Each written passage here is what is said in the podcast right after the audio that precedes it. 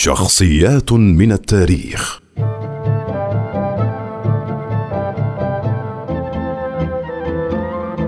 عمر بن الخطاب. وهو الخليفة الثاني لرسول الله.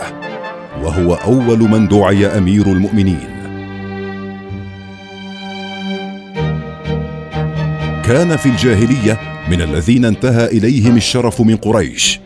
وكان تاجرا وبقي كذلك إلى أن ولي الخلافة. كان عمر مشهورا في الجاهلية بالشدة وعزة الجانب والمنعه على أنه لم يكن غنيا. وكان يرعى الغنم لأبيه وهو صغير. حتى قال يوما وقد مر بمكان اسمه ضحيان بعد أن ولي الخلافة. كنت أرعى للخطاب بهذا المكان. فكان فظا غليظا. فكنت أرعى أحيانا وأحتطب أحيانا. فأصبحت أضرب الناس ليس فوقي أحد إلا رب العالمين. وقد أعز الله المسلمين بإسلام عمر. فقد كانوا قبل إسلامه يجتمعون في دار الأرقم مستخفين لشدة قريش عليهم. وكان النبي يتوقع خيرا للمسلمين بإسلام أحد العمرين وهما عمر بن الخطاب وعمر بن هاشم. فأسلم عمر في ذي الحجة لمضي ستة وعشرين سنة. فلما أسلم قال يا رسول الله على ما نخفي ديننا ونحن على الحق وهم على الباطل.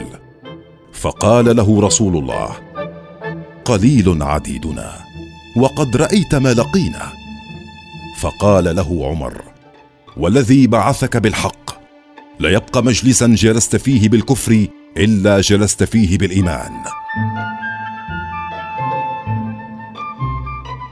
ثم خرج رسول الله في صفين من المسلمين حمزة في أحدهما وعمر في الآخر حتى دخلوا المسجد فنظرت قريش إلى حمزة وعمر. فأصابتهم كآبة شديدة.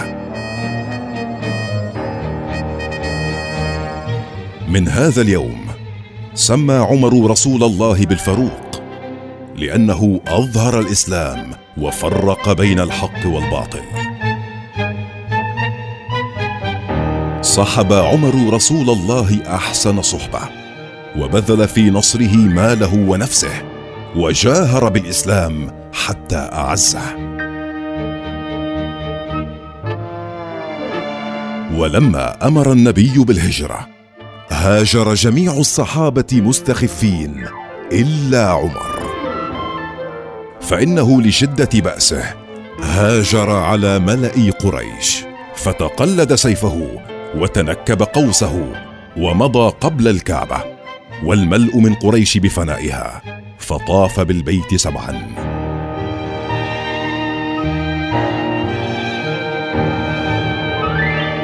أمضى عمر بن الخطاب أيام صحبته لرسول الله في الدفاع عنه وبذل حياته في سبيل دعوته. وكان يظهر في ذلك من الغيرة وشدة العناية.